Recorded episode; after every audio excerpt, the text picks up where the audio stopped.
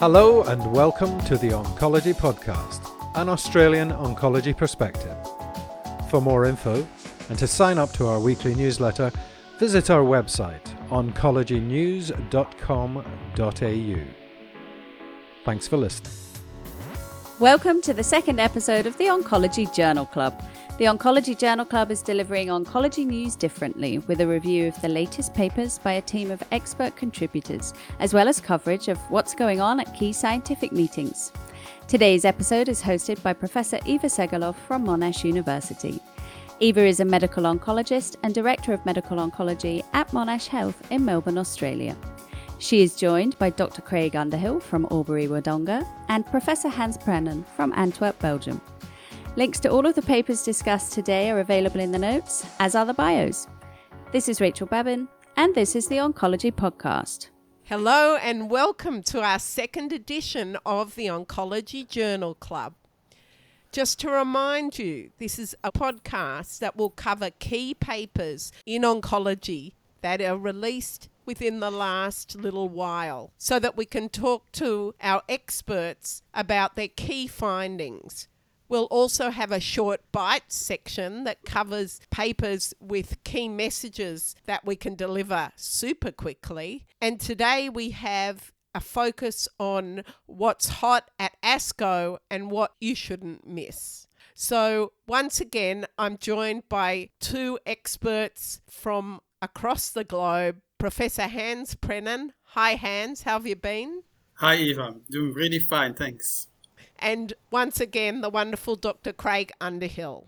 Hi Eva, how you going? I'm good, and hopefully my sound is much better this week, and we'll go from strength to strength. And if you have a paper that you'd like us to discuss, or if you'd like to be one of my guests on the Oncology Journal Club, so that I can throw one of these two clowns off, then please contact me through the Oncology Podcast. We have got two really interesting papers to discuss today. The first one, Hans will tell us the key findings, a practice changing trial published in the New England Journal of Medicine, the IMbrave 150 trial of atezolizumab plus bevacizumab in unresectable hepatocellular carcinoma. Thank you, Eva. So, as you stated, I think it's really a practice changing study. And why is this? Uh, we know that patients with unresectable hepatocellular carcinoma have a very bad prognosis. And we have actually until now two first line options. This is sorafenib and lenvatinib. Uh, as you know, they have been compared in the REFLECT study, which is a non inferiority study. And actually, the outcome was the same with a little bit higher response rate with lenvatinib, but no difference in overall survival. So how to choose between lenvatinib sorafenib? So the side effects are a bit different. Eh? So lenvatinib gives more hypertension because it's more a VEGF inhibitor, while we know the side effects of sorafenib are more hand-foot syndrome and diarrhea. So in later lines, we have now regorafenib, cabozantinib, we have ramucirumab, we also have nivolumab, pembrolizumab. So we have a lot of drugs in the later lines and only two in first line why would then the combination of anti-VEGF and checkpoint inhibition work? So the theory is that anti-VEGF therapies, they reduce VEGF-mediated immune suppression. So there's a clear rationale for this. So this IMbrave 150 study is a global study. It's a phase 3 randomized trial that compared atezolizumab plus bevacizumab and it compared it with sorafenib in first-line unresectable HCC. There was a 2 to 1 randomization, and there were two co-primary endpoints, which are overall survival and progression free survival. There were about 300 patients in one group, about 150 in the other one, and actually the results were overall survival at 12 months was 67% for the combo atezolizumab bevacizumab versus 54% in the other group sorafenib.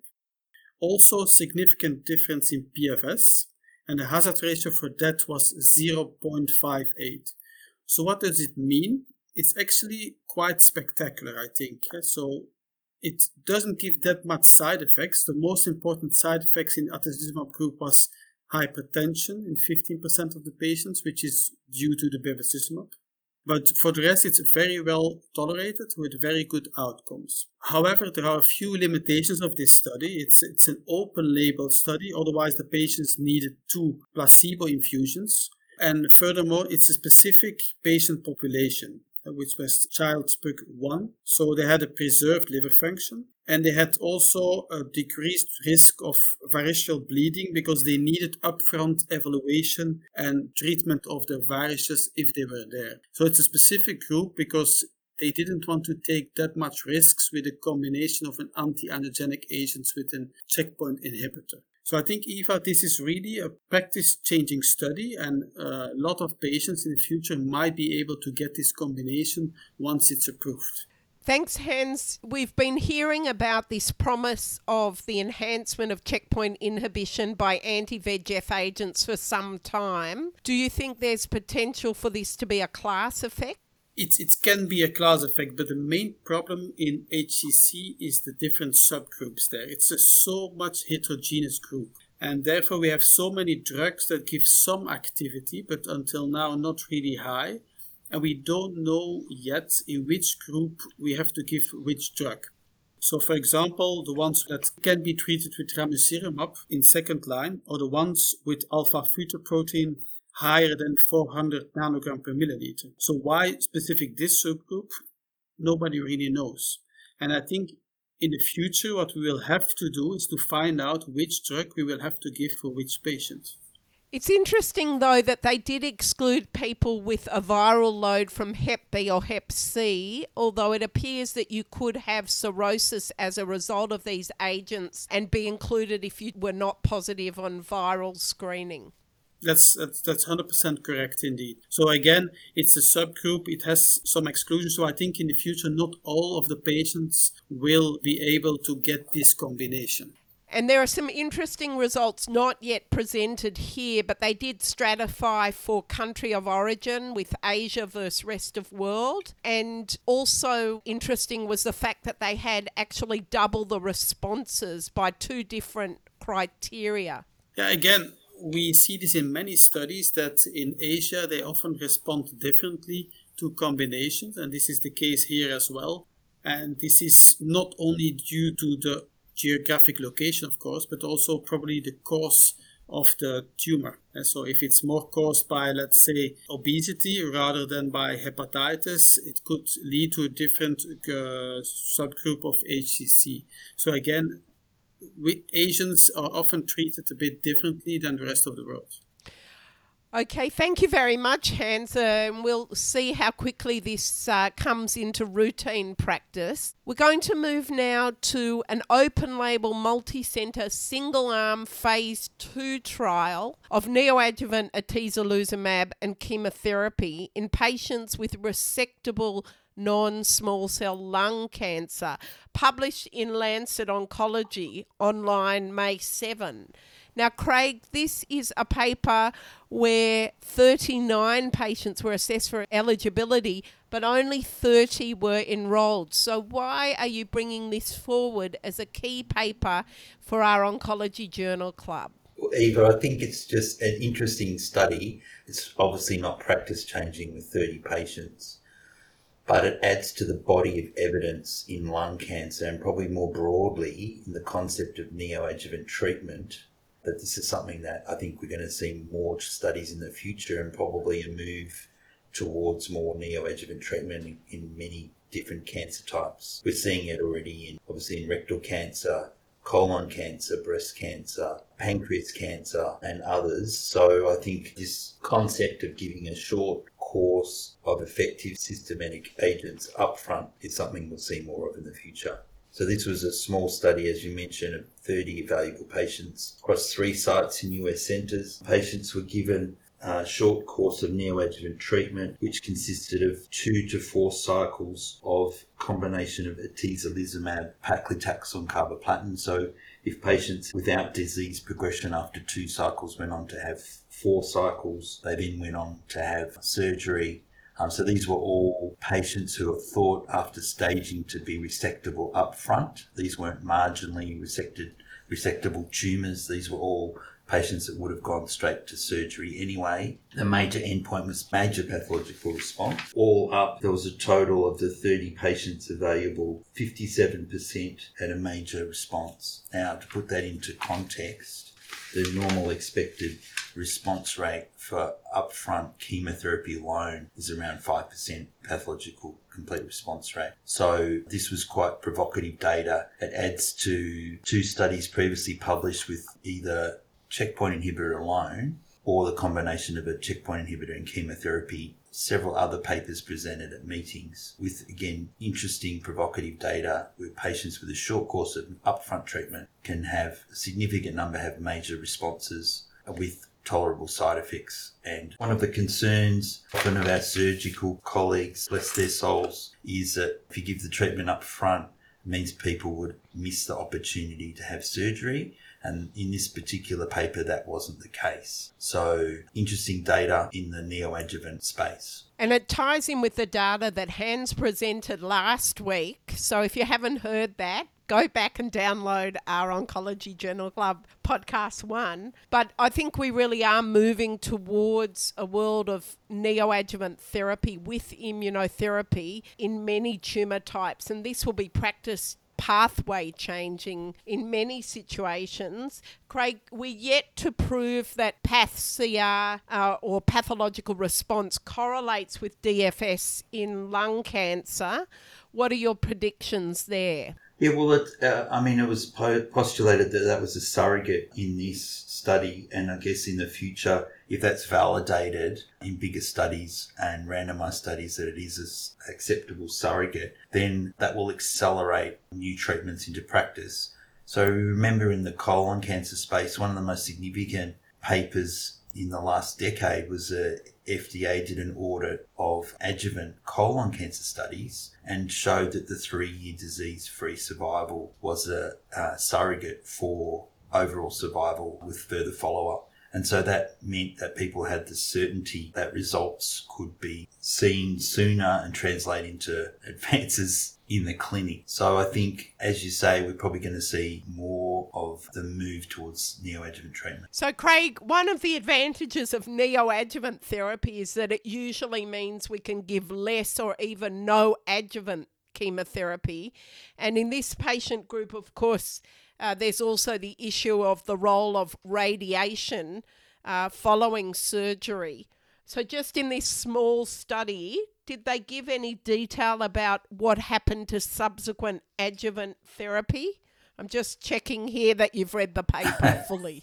no, they didn't give any details about that either. But the use of radiotherapy after surgery is only ever done in highly selected patients, usually those with sometimes with N2 disease. It's a quite a controversial area. It's not something that's often done. So that, you know, I know that you don't really treat lung cancer. So you've probably possibly, possibly learned something this evening.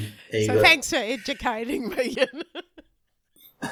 Craig, there were some post hoc analyses, small numbers in this trial, but what did they tell us? Well, the interesting one was probably about PD-L1 levels, because in the past, uh, lung cancer is one of the few cancers where PD-L1 expression on the tumour influences selection of treatment in first line patients. But in this paper, there was no correlation, small numbers, but no correlation between PD-L1 expression on the tumour and likely response.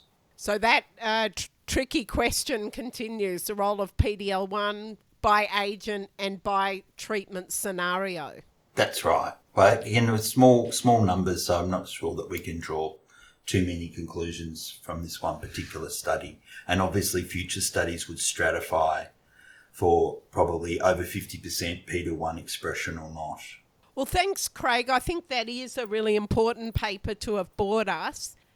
And now for some quick bites, a selection from me of some key papers published in the last short while. The first one is a paper published in JAMA Oncology online May the 14th entitled Low Dose Erlotinib Treatment in Elderly or Frail Patients with EGFR Mutation Positive Non Small Cell Lung Cancer.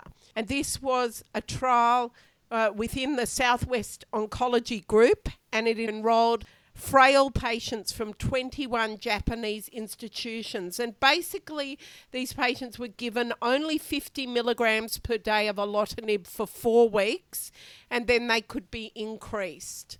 So 80 patients were enrolled. They had a very good disease control rate of 90%.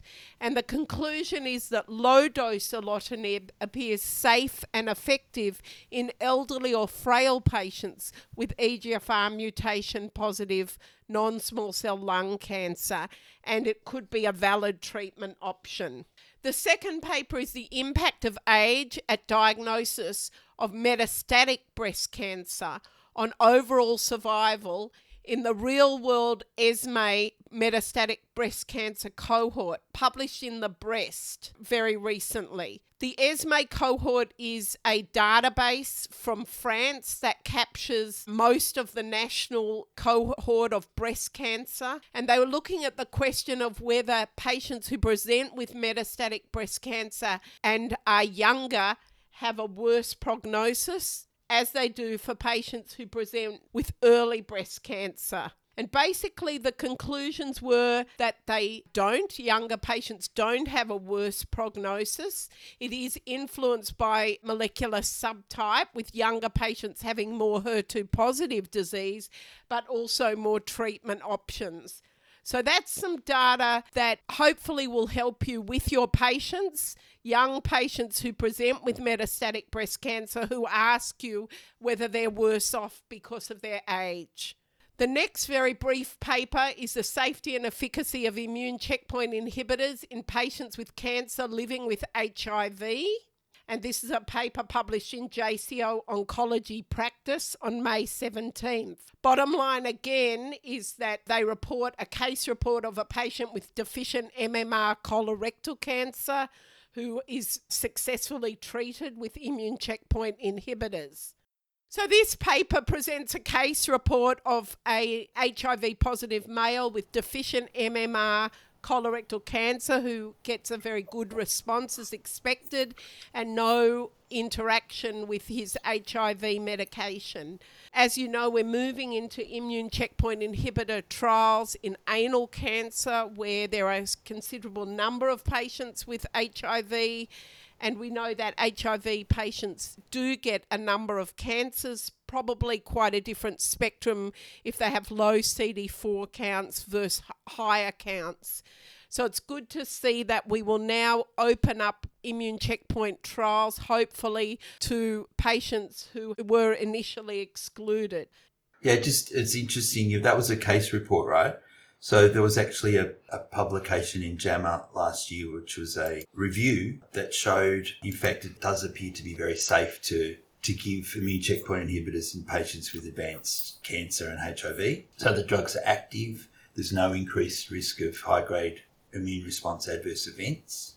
The HIV remains suppressed and the CD4 counts actually go up. So it does appear that although they're usually excluded from all our clinical trials, that uh, it's safe to give these drugs. Thanks, Craig. The fourth paper is entitled Mammography Screening Reduced Rates of Advanced and Fatal Breast Cancers Results in 549,091 Women. The bottom line of this paper is they used a new statistical method to determine the impact of mammography screening based on the date of diagnosis rather than the date of death, because as you know, the date of death from breast cancer can reflect a diagnosis in a number of years before that. So, using this new methodology, and a large data set, this paper confirms that screening mammography actually reduces rates of advanced breast cancer and also fatal breast cancer.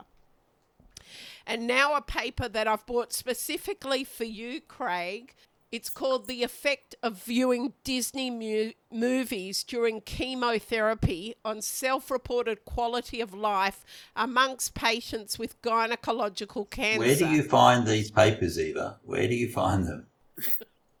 well, the reason I say it's important is that I thought this is something that you can implement quickly in your cancer centre without a lot of increased funding. So that's a win. Now, what they did was they randomized patients, 56 women, who were having chemotherapy to either watch a Disney movie or not during their chemotherapy. It was one movie per cycle. So the interesting part of this paper were that eight movies were available. It was a study done in Austria. So all the movies were in German. And the paper says in the methodology, we deliberately chose older movies because they were more likely to evoke memories of the past and have a slower storyline than newer Disney movies. Furthermore, movies with particularly sad scenes like Dumbo and Bambi were excluded. Now, I'm not sure how methodologically rigid this is if they're excluding these key movies. They also said that all selected stories are about strong main characters who are curious, faithful, and brave, and who share in the community life with high moral values and, importantly, have a happy ending. And they found that indeed people who watched these movies compared to the group who did not watch it had improved quality of life. So there you go, something that we can all take back to our cancer centres. And probably we should definitely not be watching racy movies with sad endings during chemotherapy. Thank you, Eva. So that's really fascinating, that last one. Thanks, Craig. So, Craig, I uh, see on the screen that you've uh, started playing Bambi, but if I can just bring your attention back, we're just going to run through our recommendations for the upcoming ASCO meeting. As you know, this is going to be all online. Many sessions will be released next Friday, and then there are some live sessions through Saturday and Sunday. That'll be good for you, Hans. But I don't know what Craig you'll you'll be doing at three a.m. Australian time during the plenary. Not watching ASCO. I'll watch the replay. So there are the options to watch sessions live or pre-recorded, and many of us are getting together on a Zoom to watch it together and talk each other through the results. So that's a fun hint if you're thinking Maybe we'll broadcast that. We could broadcast it. The comments may be a bit rude, but it's a fun hint to get together with some mates still and watch ASCO together because otherwise you tend to just skip to the results slide and uh, really miss some of the detail. And we'll be giving you a chance to hear the highlights in our next Oncology Journal Club straight after ASCO, including a guest appearance by Natasha Leighl, the first author of the pivotal lung cancer paper being presented in the plenary. So over to you, Hans. Can you tell us what we should watch out for at ASCO in the GI stream? Yes, Eva. So I looked through all the uh, oral abstract sessions and the poster presentations. And as every year they split between colorectal and the rest of GI, so I will focus first on the colorectal abstracts. There is one which I think is very, very interesting, but I come back to this in a few seconds. First, what they did is they updated the results of the Beacon study. As you know, this is in BRAF mutant patients, second or third line, where they can get either a doublet with encorafenib cetuximab, a triplet where they added binimetinib, or a chemo arm where you give irinotecan and cetuximab. Very briefly, so the overall survival in the doublet and the triplet was much higher than in the chemo plus cetuximab arm. It was 9.3 months in the doublets, 9.3 in the triplets, and 5.9 in the chemo arm. Is this novel? I don't think it, it just confirms what we already know from the Beacon study. Then they also present again the final results of the IDEA studies, which is the three versus six months adjuvant. And briefly, I can say there were no new conclusions. The study I find interesting, but it raises still some questions, is the phase 2-3 trial of giving FOLFOX after hepatectomy versus hepatectomy alone. So we know in liver mets, when you do surgery, it's still under debate whether you should give adjuvant, if you can call it this way, chemotherapy, yes or no. So what they did is they included 300 patients randomized between giving chemo after hepatectomy or surgery alone, and they saw a difference in disease-free survival after three years, 52% versus 41. But what is really interesting or striking is that the five-year overall survival was actually better in the group that didn't receive adjuvant chemo. So 70% in the chemo arm and 83 in the surgery arm.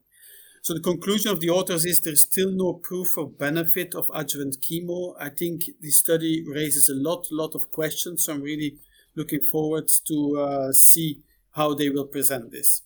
The only study which for me you have to remember is this one. It's the Rapido trial. So the Rapido trial is a trial where in rectal cancer, where they give short course radiotherapy followed by chemotherapy in high risk locally advanced rectal cancer. So we heard in the previous podcast and in this podcast that more and more we're moving towards neoadjuvant therapy.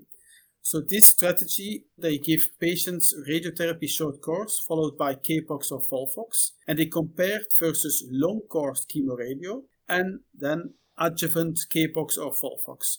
Not all centers gave adjuvant therapy in this case, so it was up to the centers, but the results showed it was 920 patients, pathological complete response 27% in the group that received full neoadjuvant therapy versus 14% in the other group.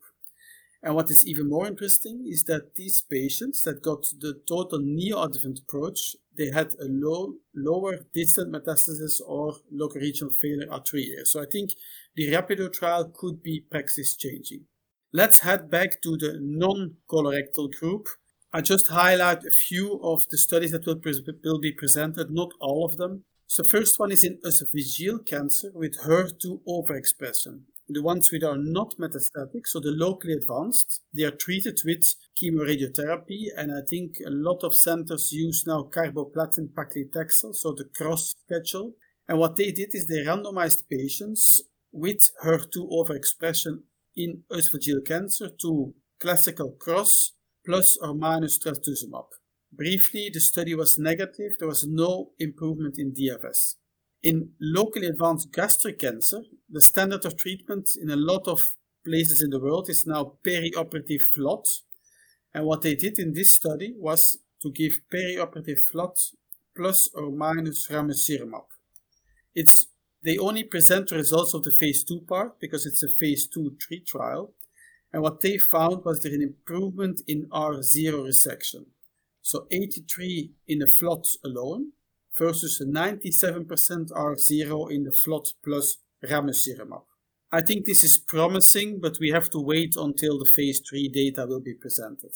And finally, there was also a study in esophageal gastric patients with FLOT plus or minus trastuzumab and pertuzumab in the HER2 positive ones. So again, it's these studies are all in locally advanced treatments. They present the results of the phase 2 part. This was also a phase 2 3 study, and they showed more pathological complete response when you combine FLOT with trastuzumab and pertuzumab. Again, for me, it's promising. We have to wait the phase 3 data, but I think at ASCO they will hopefully put all these results next to each other to see how do we treat locally advanced esophageal and gastric cancer. So a very good year for GI at ASCO. Yes, I think there are a few novel studies, and I think, as I mentioned, I think the Rapido trial for me. I know you're also a big fan of giving neoadjuvant therapy, so I really believe in this approach, uh, giving the total treatment neoadjuvant. So now over to you, Craig. Craig, Craig, can you turn Bambi off? Craig, what are you going to watch at ASCO? Either I'm going to watch quite a number of things at ASCO, I think, because that's one of the nice things about it being online this year. But what I wanted to just focus on right now is the lung and the GU papers. So I think they're, again, going to be some quite interesting data presented for people to watch out for. So in the lung session, we'll have two oral sessions, one in small cell lung cancer and mesothelioma and the other in non-small cell lung cancer. But so in the small cell papers, it seems to be that we may possibly reinforce new standards of care with small cell lung cancer, which is great. There was some very promising results in phase two studies in mesothelioma, which I think will potentially lead to a move towards the use of checkpoint inhibitors up front, and there's some uh, a big phase three study opening in Australia uh, soon in that field. There was some interesting results in targeted therapies. So, in particular, an anti-HER2 treatment for HER2 overexpressing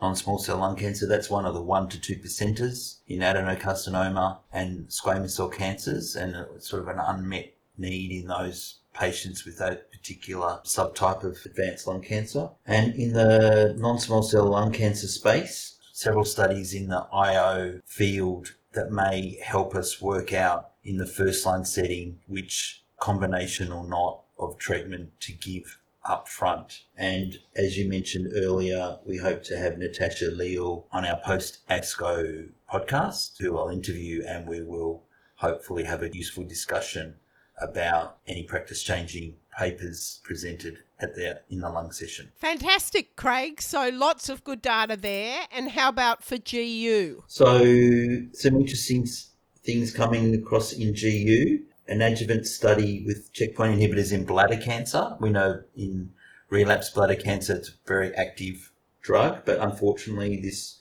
first look at an adjuvant study was a negative study longer follow-up of practice-changing study, which was pembrolizumab axitinib versus sunitinib, which has helped define probably the most active frontline regimen that we have, and longer follow-up showing superior results again and survival in that combination. Some interesting studies in renal cancer with some sequencing. Really, we're trying to answer the question here about do all patients require combination treatment up front or can they be sequenced, uh, or can we select patients to give single agent checkpoint inhibitor rather than combination? So that's again some interesting papers for people who treat renal cancer. And in the prostate cancer space, this will be an interesting study for the Australian audience. This was a study conducted in Australia by the ANZUP cooperative group in a small number of centres. But this was a study comparing PSMA radiolabeled lutate in men with advanced prostate cancer and randomization between the radio-labeled treatment versus cabazitaxel. So early follow-up, but it suggested a higher rate of PSA response and improved disease-free survival.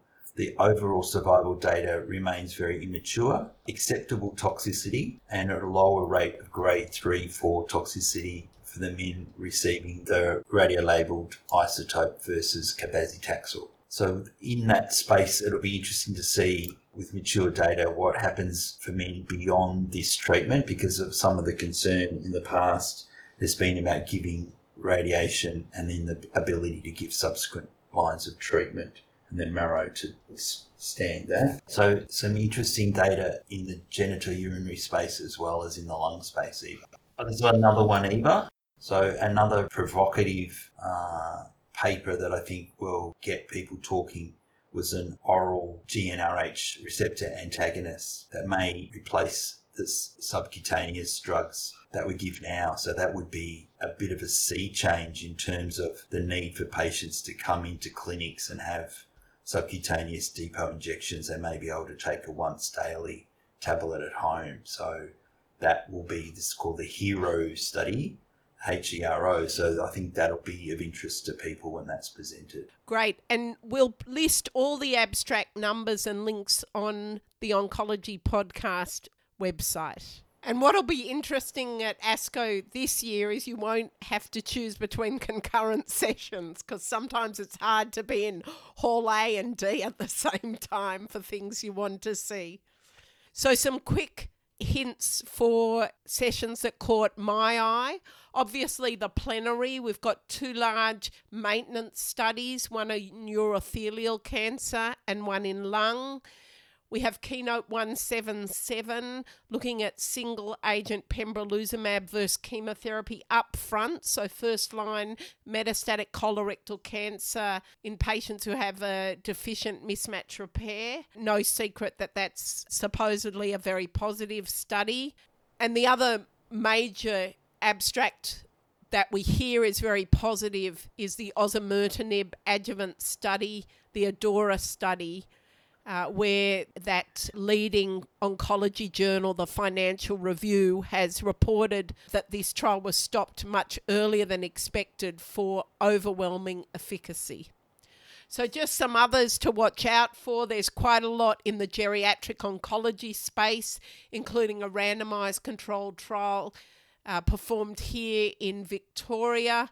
Uh, and many other trials looking at the importance of geriatric oncology assessments, there's some new targeted agents, selpercatinib, shown in the Libretto study, looking at RET mutated either lung or thyroid cancers that we know has led to the FDA registration of this drug.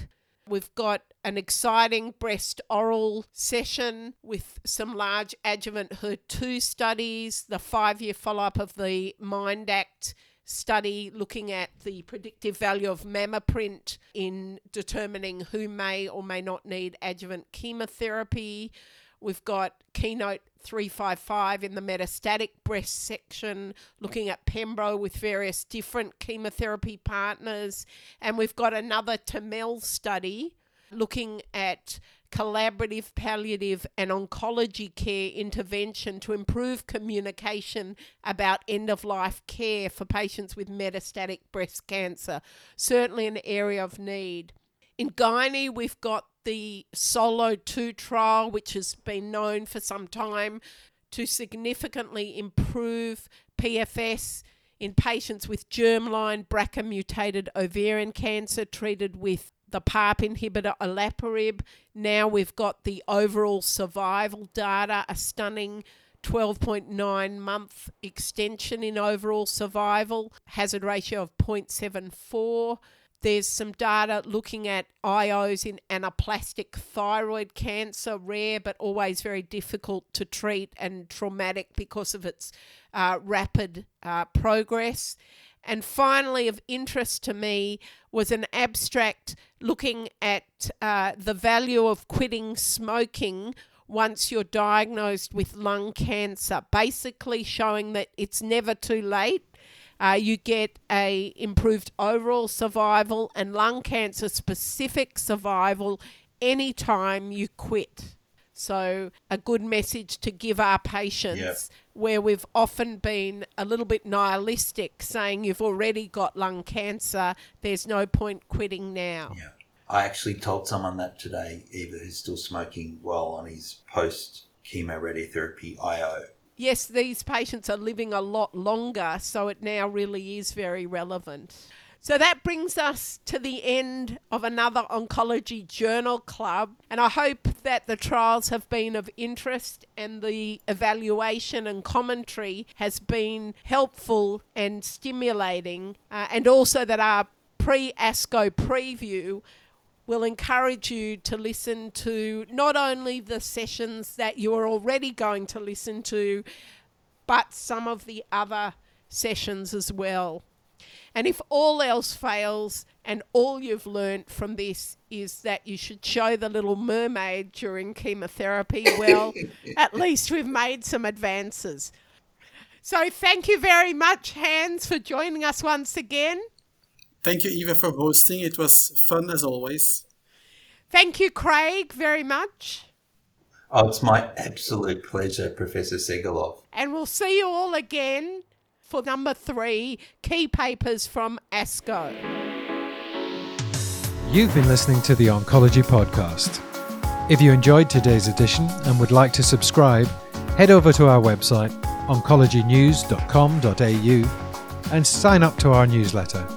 Thanks for listening.